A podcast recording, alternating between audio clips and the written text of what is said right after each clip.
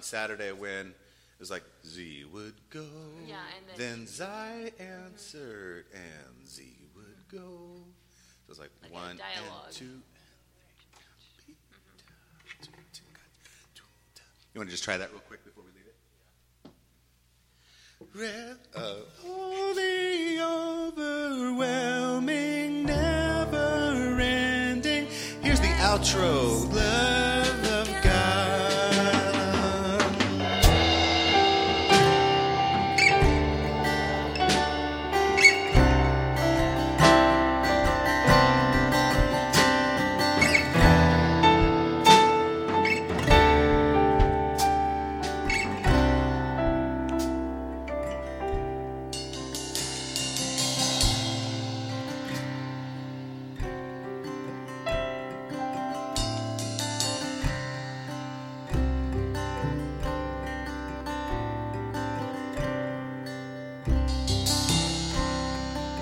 what a what a great summer it's been, um, and I want to say what a great time it's been in the Gospel of Mark, walking through the life and the teaching of Jesus.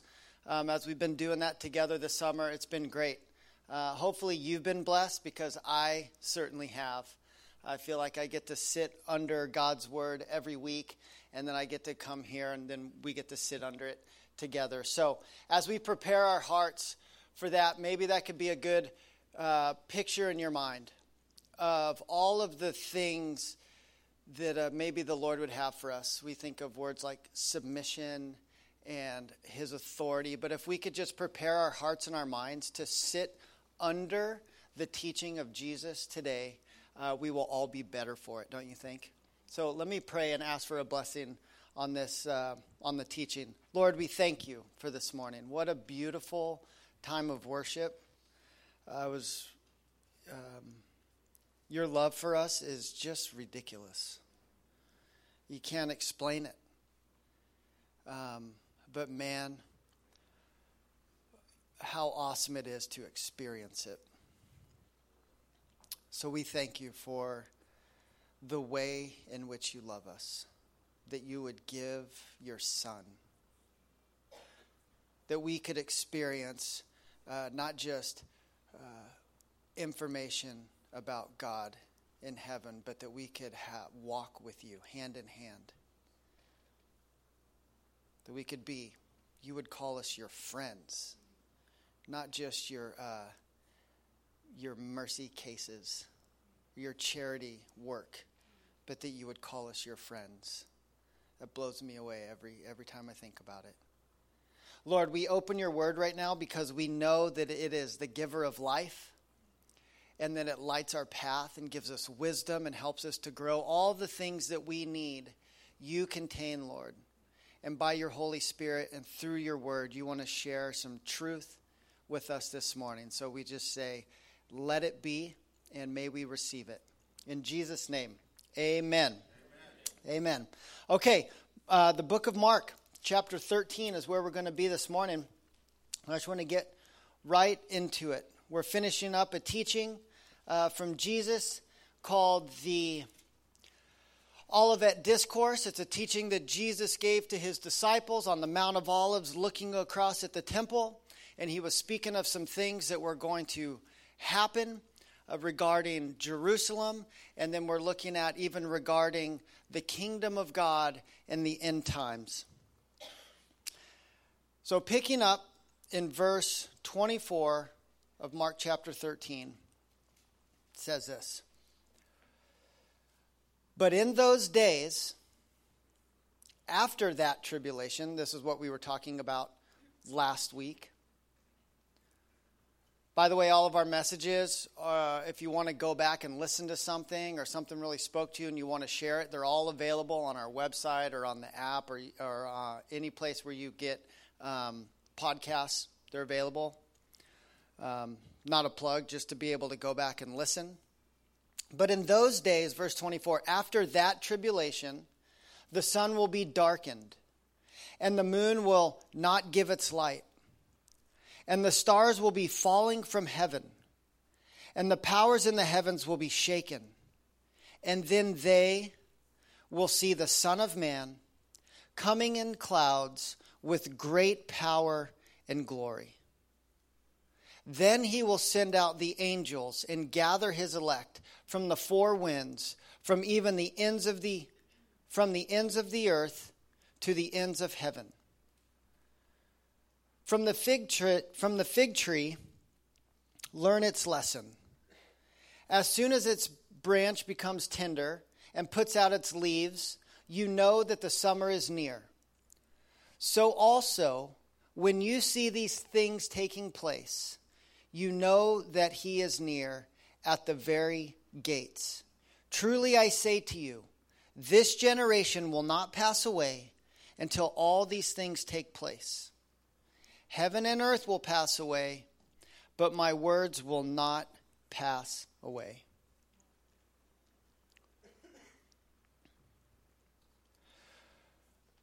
Jesus is speaking to four people that we know of by name.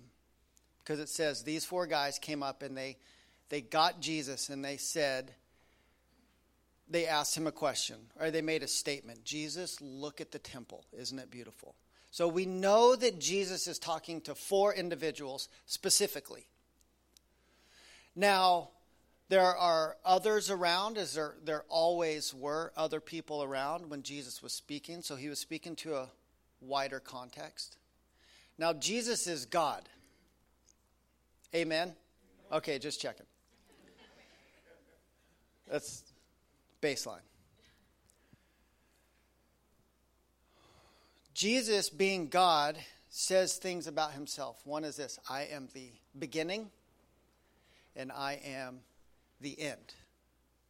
He is the creator, He is the sustainer, the glue, the one that holds it all together. And then He sees all things in their finished form already. So you can try to break all that down in your brain, you're just, your head will pop. Trying to um, wrap your head around the magnitude, the authority, the power of God Almighty. But He created all things, He holds it all together, and He already sees the finished product, even though it will never end, but eternity will go on forever. He is outside of time. So he's speaking to a group of people, but he's also speaking to us who are alive thousands of years after this. This applies to us as well we were talking last week where it's like, well, was he talking to them specifically? Was he talking what what part of this teaching is for them then? And is there a part for us now? Is it all for them? Is it all for us? Then you start to piece together the, your view on how the world is going to end when you see text like this that says, The stars, the sun will be darkened, the moon will not give its light, in those days after that tribulation. Last week, this was the tribulation that was talked about. For in those days, verse 19, just back up just a little bit. There will be such a tribulation that has not been from the beginning of, to, of creation that God created until now and never will be. It's going to, it'll be, there'll be a time that's going to be cray it says that. It translates to cray. And if the Lord, verse 20, and if the Lord had not cut short the days, no human being would be saved. But for the sake of the elect whom he chose, he shortened the days. There is a time coming, I believe, a future time coming. that the tribulation will be different than what Jesus said when he says, In this world you will face tribulation, but be of good cheer, I have overcome the world. Hardships are part of life on earth. And Jesus says, I am greater than the hardships. But there are hardships coming. Remember what I said about the puzzle and the pieces. And we're trying to pick up all these pieces scattered throughout Scripture. And as we put them together, we're trying to figure out as a whole what the Bible says about God's creating everything, sustaining everything, and then how everything is going to come to an end. We try to put all these pieces together. But if we're putting these pieces together and they make any other picture other than the person and work of Jesus, we're putting them together wrong. But we're putting all of these things together, and it says that there is a time, I believe, future, that it will be different. Because it won't be troubles from that we bring upon ourselves, that uh, are temptations, but literally there will be a time when God takes his presence, takes his restraining presence from evil, um, kind of takes his hand off for, for a moment. And evil abounds like, like no other time. And it says that if the world were to continue that way, no one, we'll tear ourselves apart as people. Now, in your mind's eye, could you see people in the hatred of this world being so bad that people could literally destroy each other? Yeah. Every other TV show that we binge watch is about that very thing. Well, sucks to be you. I'm just kidding. I didn't know how to respond. Good for you. But just the way the the hatred in the world. We tear each other apart. And there's a time coming where we, unless God makes it, says there's only going to be so many of these days because it'll be so rough. I believe there will be a future generation that sees all of this, what he's talking about, come to fruition. Now, there would be some who says all of this stuff has come to fruition, and a lot of it has. The, the stuff we've been studying the past couple weeks, a lot of that stuff happened in 70 AD when Rome conquered and tore the temple down, when Jesus says, Not one stone will be left on, on top of another. A lot of this stuff happened. But this, what he is talking about here, and what is talking about in other places in the Old Testament, like Joel, where it talks about the black sky and the smoke and like the gnarliness that is going to come. And then he says right here, verse 30. Truly I say to you, this generation will not pass away until these things take place. Now, a lot of people want to talk about what that means. What does that this generation mean? Was he talking to those four people? As he's sitting there and be like, I tell you, I, am going to tell you guys, this gen, he could have been like, this generation will not pass away until all these things take place. Well, if that was what Jesus was talking about, then those people would have needed to see all of this stuff happen. Now, they saw the temple torn down, um, they saw a lot of persecution. The Nero, the, the Caesar that was coming, Caesar Nero, was super gnarly. The persecution that swept across the church was really bad. People were crucified, they were killed, they were beheaded it was, it was hard times for the church in the first century. But I don't think that it was what is being talked about here. My personal belief is, and I'll just share it with you, is that there is a future time coming that will be a singular generation that will, he says, when you see this, this is will be right on its heels. And when you see this, this will be right on. There is something coming that is just going to be like, and I believe that he's speaking to a generation of people that will see those things. I also believe because it says that God will remove his restraint of evil, there's a, a key piece to this puzzle in, in the, the book of Thessalonians, Second Thessalonians, that talks about the day of the Lord. Paul's talking about these very same things. He's like, I tell you, the, the day of the Lord won't happen until the evil one is revealed. We talked about him last week. Um, the great rebellion happens. And uh, the one who is now restraining evil is taken out of the way. What is what holds evil back from this world is God Himself, the Holy Spirit of God. Where is the biggest presence of the Holy Spirit of God on earth? The church. There will be a time coming, I believe, where the church is God's restraining power on evil is taken out of the way, and people will uh, will wreck themselves. Not everybody thinks that, and that's okay. That's why it hasn't been my focus of teaching when t- talking about the Olivet Discourse.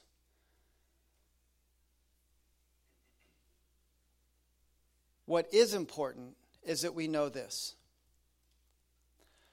This world, without the presence and intervention of God, is a dark place. It's a dark place.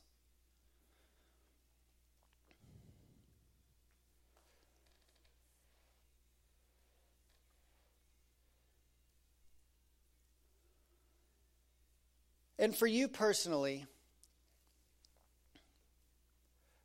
depending on your amount of years walking with Jesus, your biblical knowledge, because it's, it's, we're all over the place. Some of us have been studying the Bible, some of us, meaning all of us.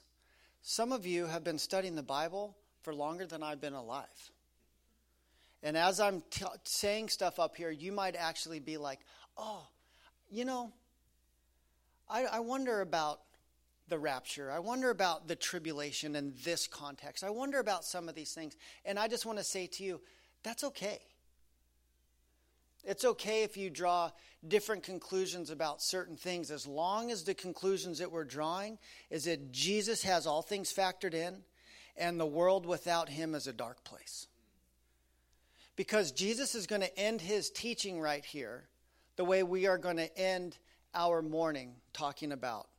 And he ends his teaching not with any speculation, okay? He didn't say, now figure it out for yourself, and whoever puts the pieces together best or has the best denominational bylaws and different beliefs about the end times, they win. And everybody and they get to teach everybody when when it says nobody knows. We talked about that. But those people who put it together, they win and they get gold stars in heaven, and everyone else gets silver stars. The only difference in heaven between gold stars and silver stars is if your eschatology is perfect. He doesn't end with any speculation, he ends his teaching with a specific instruction. Look at verse 32. But concerning that day or hour, no one knows, not even the angels in heaven nor the Son, but only the Father. Let me say this really quick because there can be confusion around this verse. No one knows the day or the hour, not even the Son. Isn't Jesus God? Yes. How does he not know the hour? Great question. I'll ask it for you. When Jesus came to earth in physical, you know when you read the Gospels and it says he was fully God and fully man, the Son of God, the Son of Man. There were things that Jesus, of his own accord, laid down, took off, you could say, um, not took off, let's say put on a cloak of human over all that is God and willingly laid down certain things that he would be subservient so he could say he totally identified with us. Things like, I don't know when that will be, but I trust the Father anyways. So when he was saying, and Jesus in his humanity laid down a time frame that he had to know, but just place and says, Not my will, but your will be done, Father. That we could look to Jesus and say, What an example. I choose to do the same because Jesus did it first. But he says, No, no one, not the angels, nor the Son, but only the Father. And then he says this, verse 33 be on guard. Any Bible highlighter people up in here? Be on guard. Keep awake. For you do not know when the time will come. It is like a man going on a journey when he leaves home and puts his servants in charge, each with his own work, and commands the doorkeeper to stay awake.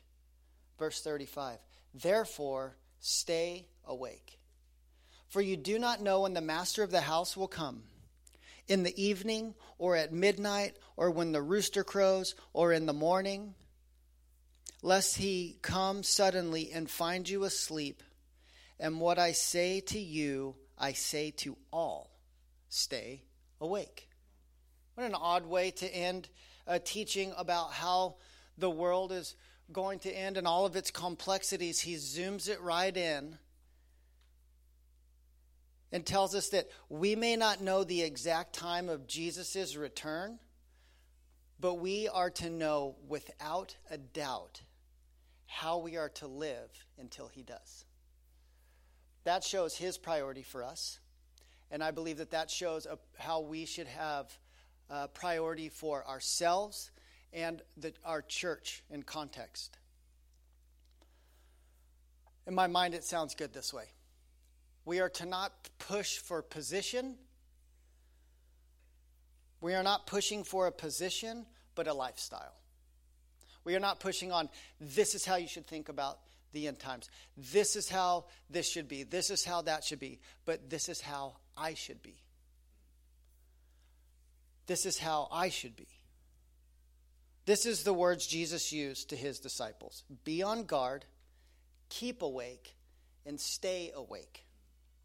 Other places in the New Testament, if you, if you were to keep those terms fresh in your brain, and then you read other books of the New Testament where, so Peter was one of the guys standing here when Jesus was talking. He writes later on these two letters. Interestingly enough, they're called 1st and 2nd Peter. So if you're reading later and be like, what did Peter, what did he say? You can find it in 1st and 2nd Peter. And he says in there that he reminds, um, that his job is to remind people stay awake. Paul, who uh, was one of the apostles who took the message of Jesus' resurrection out into the world and planted a bunch of churches, this is what he says when talking about these things encourage one another. stir each other up. And then we're told in other places to take heart. Don't be, don't be overcome um, by evil, but overcome evil with good. So encourage one another, remind each other, take heart. Whether Jesus is speaking about it or the uh, the other men are speaking about it in the letters that they wrote, there's a there's always a readiness that is being talked about. And not just a readiness, but a partnership. It's like when you want to go into the game and you are ready on the sideline, ready for your number to be, there's a partnership. We're in this thing together.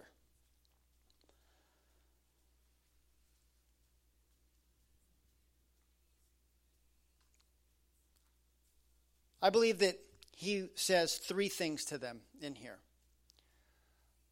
So I want to talk about three things that Jesus says to wake up to if you've fallen asleep.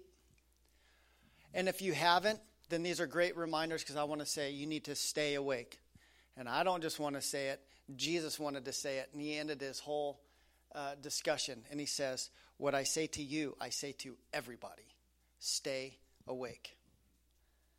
Here are the three things. The first one is this God has left his house in our hands. Just want to let that sink in for a minute. Jesus left his house in our hands. I just imagine, I, I, saw a movie recently, and this guy says to this, this mom, they were fighting. And he says, How could you have left your kid with a complete stranger? And she says, I didn't leave him with the stranger, I left him with you. And it was this moment, and they fell in love. And, anyways. But I think about it's like, Lord, how could you leave the world in incapable hands? It's like maybe Jesus would say, I didn't leave the world in incapable hands, I left it in your hands. Now, that's a heavy statement, heavy responsibility. But it is not our hands that carry the load, it is the strength and the working and the power of the Holy Spirit in you and through you that is pushing this thing forward. This is God's house. Do you know that? The Bridge Bellingham. This is our church. You can say, hey, my church, come to church with me. I love my church, all that stuff. Great. But this is God's house the house of the Lord. if this is God's house, and if God were truly here, how would he host people on a Sunday morning? Which I'm like, is this place inviting? Jesus was the best host. People rolled deep with Jesus. They liked being in his company. Regardless if they believed the things he believed, there was something about the way Jesus was that attracted people. The house of God should be an inviting place to the hurting, to the broken, to the destitute. Jesus said to the unimportant people, listen to what Jesus said about unimportant people in the culture of his time. Jesus said of the ones that the, that the culture said, eh, they're not important. They're just in the way. They're, they're noise. This is what Jesus said. No, let the little children come to me and do not hinder them. Which was radical. Like Jesus cares about kid, the kids of the day. They had no they they contributed nothing to the greater good of the society. They just played. They were just into their own thing and Jesus said, "No, no, no, you let them come to me." And then he goes one step further and he goes, "For such is the kingdom of heaven." We are all children and Jesus loves all people. So we say around here that we are to be a gathering place. That's what Jesus' mission, that's what he wanted to do. If Jesus would hear, he would be about gathering people.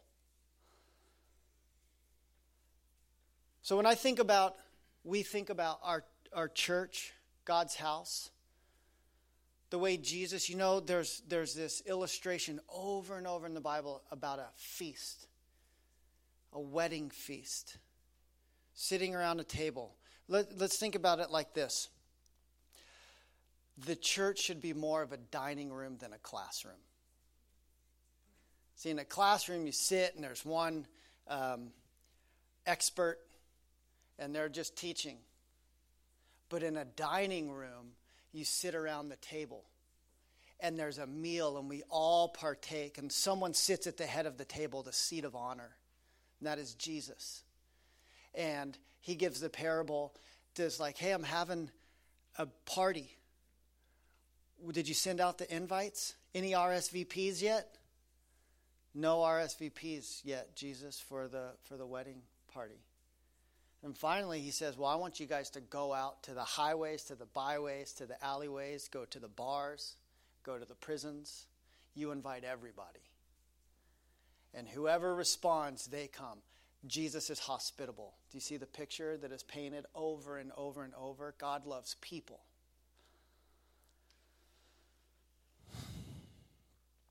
That's why when he says to us, Go, this is how he'll end the book of Mark. Go into all the world and preach the good news to everyone. If we get so caught up in how we put our end time stuff together that we forget that Jesus is actually good news for the world, I think we need to be reminded and recalibrate. The second thing he reminds us of, or he says to us that we need to wake up to or be reminded of, is that not only has he left his house in our hands, but God has given us his authority.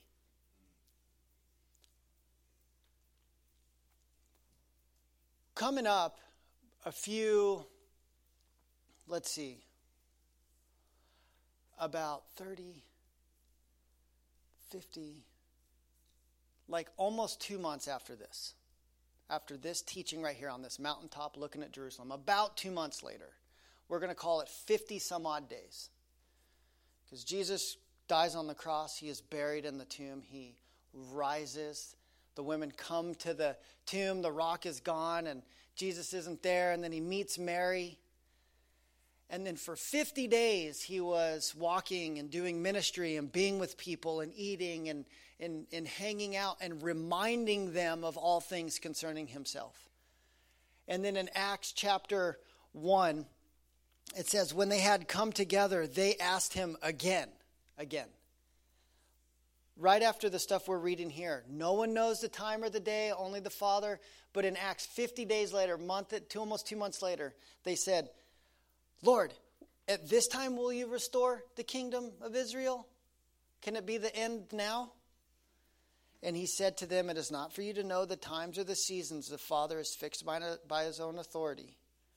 But then here's what he says he wants them to pay attention to. But you will receive power when the Holy Spirit has come upon you, and you will be my witnesses. He will give you authority. And you are to be witnesses. Where? In their closest context, Jerusalem. It's where they lived. That was their hometown. Judea, that was they would have to go out. They would have to be mission focused to go to Judea. Samaria is where the enemy lived. They would need to go into enemy territory, not with weapons, but with good news. And then they were to go to the ends of the earth. Not only did he say, I want you to be hospitable, but he says, I'm giving you my authority. You will receive power and authority not when you put all the pieces together correctly on how the world's going to end, but when the Holy Spirit fills your life to the point of overflow to others.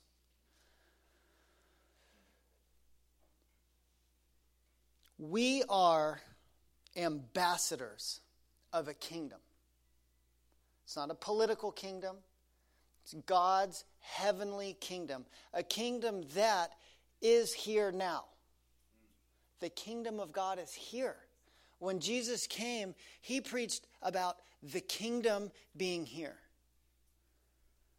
And the kingdom of God is here. If you are a follower of Jesus, it is alive and well in you. If you are living in submission to God's rule in your own life, the kingdom is here now and is available for all people. It is not yet all the way here because there are a few things that the Bible talked about that have not yet happened. It is the kingdom that is all the way here and yet not fully here. And with this kingdom, there comes an authority.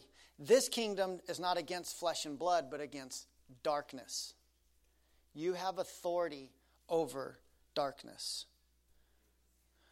We are all learning about this kingdom, and we will continue to learn every day we are alive until we go to heaven and we no longer see things partially, but we see things clearly. We all came from somewhere before we met Jesus. Those of us that walk with Jesus, we all came from somewhere, meaning we were all born, we all grew up with a certain set of circumstances maybe a certain home life, a certain geographical location. We all came from somewhere. We are and we are all being led somewhere by Jesus. No matter how long we've been walking with him, no matter where we're from, no matter what type of raising we had, upbringing we had, we all see through a glass dimly. And we're supposed to. So, if we bring that into our context, we are a gathering place, we are a growing place. We are a place comprised of people that don't yet have it together, all the way together, but are being transformed into the image of God day after day. What are the marks of a growing place? What are the marks of a good church that is being awake with what Jesus is talking about here? Well, is it a place where people are becoming more like Jesus? Now, here's the deal. People, you can say, I'm becoming more like Jesus, and it can be painted in an off light. And Jesus says, Beware. There are, some, there are some that will say, We're becoming more like Jesus, and actually they won't be. So, we want to be a place that bows before the Word of God that takes in the truth of God along with the grace of God. For Jesus is the perfect balance of grace and truth. He'll never lie to you, and he will never condemn you, for he did not come into this world to bring condemnation, but to bring salvation. So, is it a place where we are becoming more like Jesus because we're supposed to? And not only are we supposed to become more like Jesus, we're supposed to help others as well. I love this. Speaking of Peter, I want to read this verse to you guys. And it would be so worth going and reading this whole chapter. Second Peter chapter 3. Peter's talking a lot of the same stuff, and he gets to the end and he says this there, You, therefore, beloved, knowing all of this beforehand, take care that you are not carried away with the error of lawless people and lose your own stability. Then there's this focus. But grow in the grace and knowledge of our Lord and Savior Jesus Christ. To him be the glory and the power. To him be the glory both now and to the day of eternity. Amen. We are a growing place.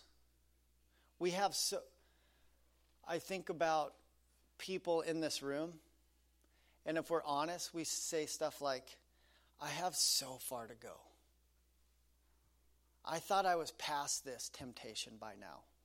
I thought I was past this pattern of thinking by now. I thought I was past this, and so we can think, I have so far to go. But we have to sometimes look back and be like, look how far I've come. We need to be reminded look at what God has done. I am here now, but look at what He is doing. I am being transformed. I am growing. I don't have it all together. The moment you think you have it all together, the Bible says, ah, ah, be careful. Because pride comes before the fall. Take heed lest you think too highly of yourself, lest you fall. Anyone ever thought too highly of themselves? The next thing you know, you wake up and you're like, you're like, oh, I'm such an idiot. We are a growing place.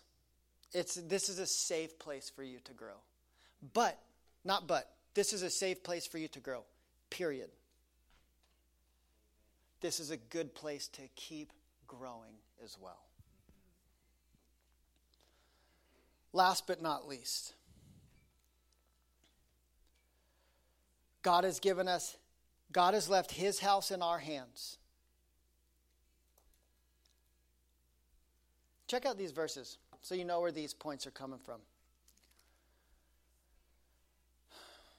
For you do not know, verse 33. Be on your guard, keep awake, for you do not know when the time will come. Check this out. It is like a man going on a journey Jesus, man going on a journey, when he leaves his home and puts his servants in charge. The Lord has, he ascended. He said, I will send the one who will give you power and direction, will fill you up, will be light to your path, will give you direction. I'm going to put you guys in charge. You know what you're supposed to do. Lord, what about this? You know what you're supposed to do. Focus here. Not only am I going to put has He put us in charge, He has given us His authority. We speak on behalf of the King of the universe. My dad is bigger than yours to the max. And then, last but not least,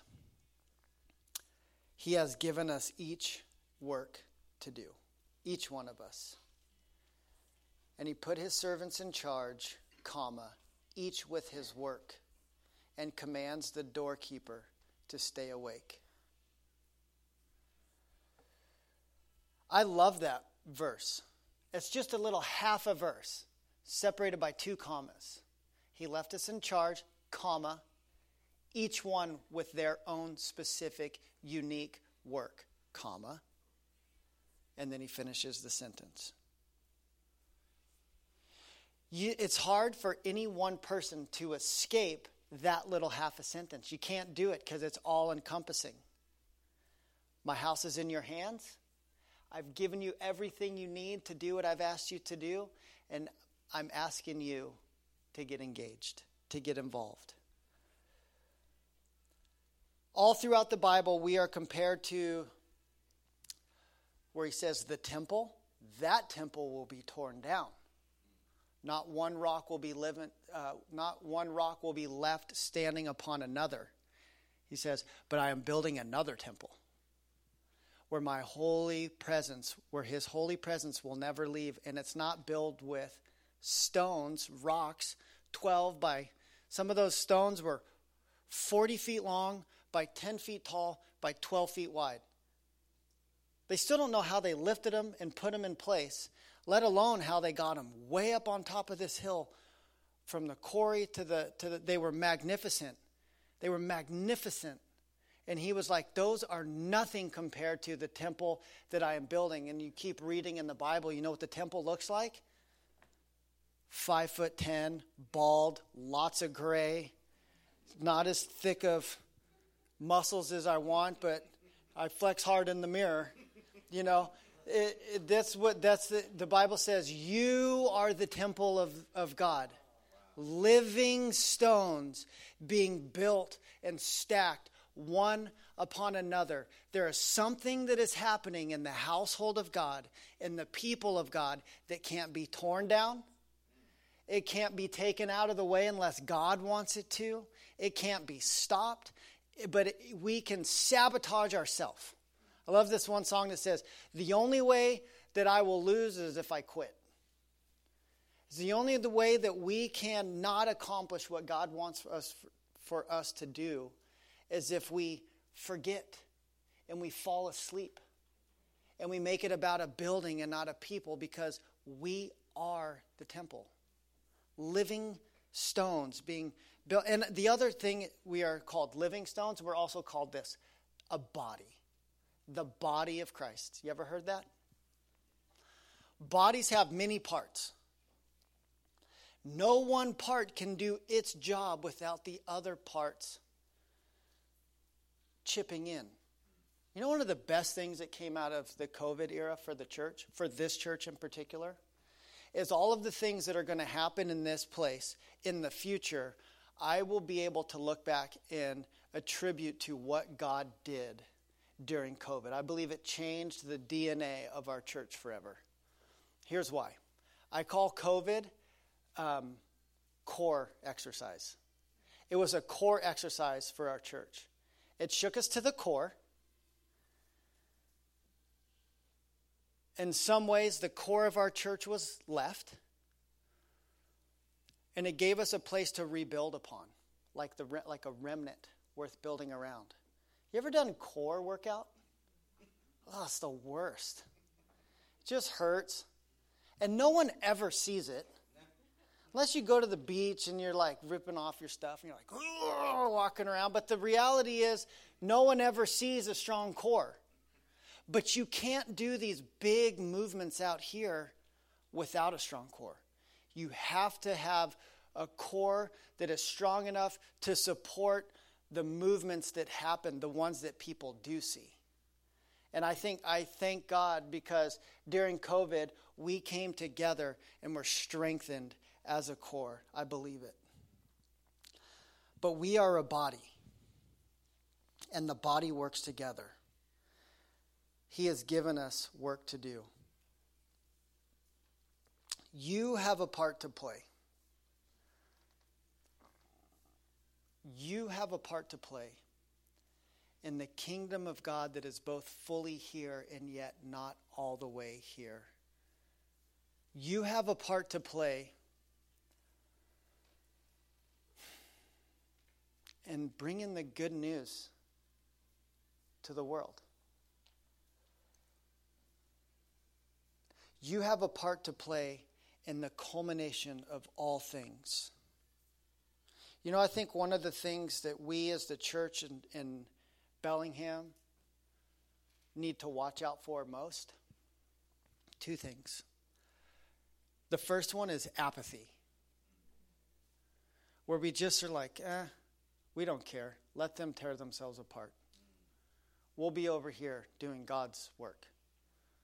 We'll be better than them. the Lumineers have this amazing lyric in one of their songs. It says, The opposite of love is not hate, it's apathy. And I just think about it every time I listen to it. I'm like, you know, there's some truth to that. It's like you just don't care.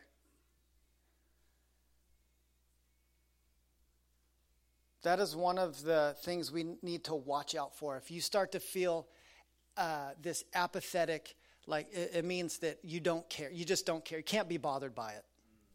It's not that you are, oh, I'm so, they make me, these people, they make me so mad. It's just like, pff, whatever. If the church ever gets the pff, whatever, whatever, that was good. If they ever get that whateverness, we are not doing what Jesus said to do. We've fallen asleep. We're not awake. The other one, we need to be very careful because we are being consumed by consumerism. I ordered a book on Thursday. I got a recommendation for a book this week, so good. I got it on Friday. I ordered it Thursday at like 10 at night. Not only did I get it on Friday, my watch, because I can't figure out how to sync my watch to certain thing to the app on my phone without getting notifications. This thing buzzes all the time. It's like, your Amazon uh, package has um, been um, gone, like it's ordered. It's officially ordered now. Like you ordered online an hour later, it's officially ordered. Thank you for the reminder. It has shipped. And then on Friday, it's like, it's on a truck for delivery. I'm like, okay, for crying out loud, I don't care. And then it goes, bzzz, we will be at your house in 10 stops. Oh my Bzzz, it has been delivered.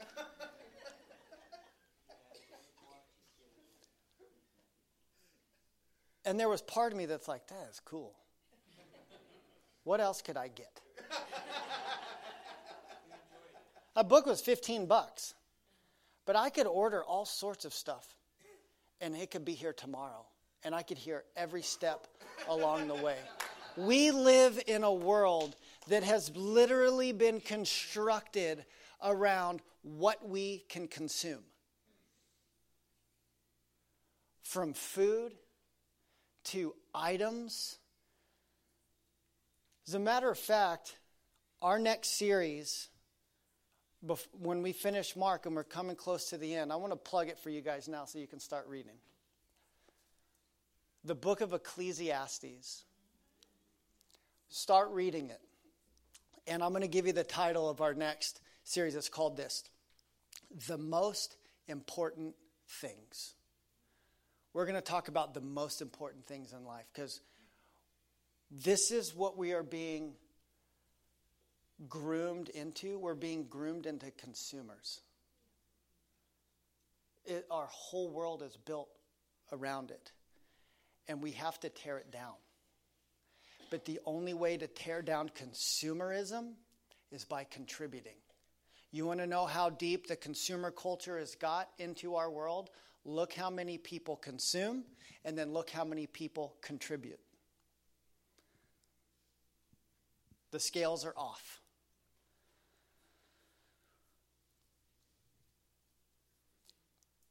The best way to fight against consumerism is by contributing. We are a gathering place, we are a growing place, and we are a giving place.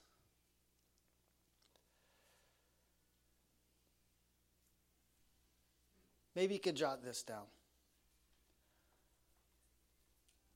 When you think about what the mission of this church is, what we feel called to do, who we feel called to be. We are a people gathered around Jesus, growing in his love and fully engaged in his mission. Jesus has work to do. It is a good work. And he has handpicked you for such a time as this to use your unique makeup to make a difference for his kingdom. You are a trophy. Did you know that? You're not something that God hides away and be like, oh, don't look at this one. Look at these ones over here, but this one here, and don't look at that one. That one's kind of, I made a mistake there. No, he says he only, the Bible says he only creates masterpieces. So when he looks at you, he says, This is what it looks like to be a Christian, right here. This is what it looks like. This is what a marriage looks like. This is what it looks like to be a man of God. But wait, I went to jail four times as a kid. I stole things. I was mean and rude. And are you growing in the grace of God? Yes, He has forgiven me, and I, my life is different than you are a trophy. You are not who you once were. You are not who the world says you are. You are not how much money you have. You are not how many things you can buy. You are who God says you are. And He says that you are His son and daughter. And He says He wants to be your king, but you have to submit to His authority and live under His rule. And then He says what He has for you is seven times better than what you could ever have for yourself. And then he's asking you, would you believe that? Would you dare to believe that giving is better than getting? That being involved is better than um, having it all come to you? That's a step of faith. But it is one that is worth taking, and it is one that Jesus says three times wake up, stay awake, get engaged. So let's do it. Let's stay awake. I was reminded greatly this week. I wanted to share that reminder to you. Thank you, Lord, for reminding us. We love you, Father. We thank you for this day and for your word. We thank you for this great discourse and teaching about things that are going to happen. And then we thank you that you tell us in the meantime, get involved. There is a kingdom that you are building we want that to be built in this place. We pray over this church, Lord. Would you protect this place? Could this be a place of transformation in our city? Would it be a place that, as the, the, the sign out front shines light out into the city, may it be a light of refuge and truth and transformation and, and good news for the brokenhearted? A place where people can learn um, but may it be a dining room more than a classroom where people come and gather around and have a meal with you, Jesus. We love you. We thank you for this day. We thank you for our beautiful time of worship uh, before the teaching. We thank you for this song that, that we're going to sing to you right now. Would you, uh, would you be blessed by it? So we love you, Lord. We pray everything in Jesus' name. Amen.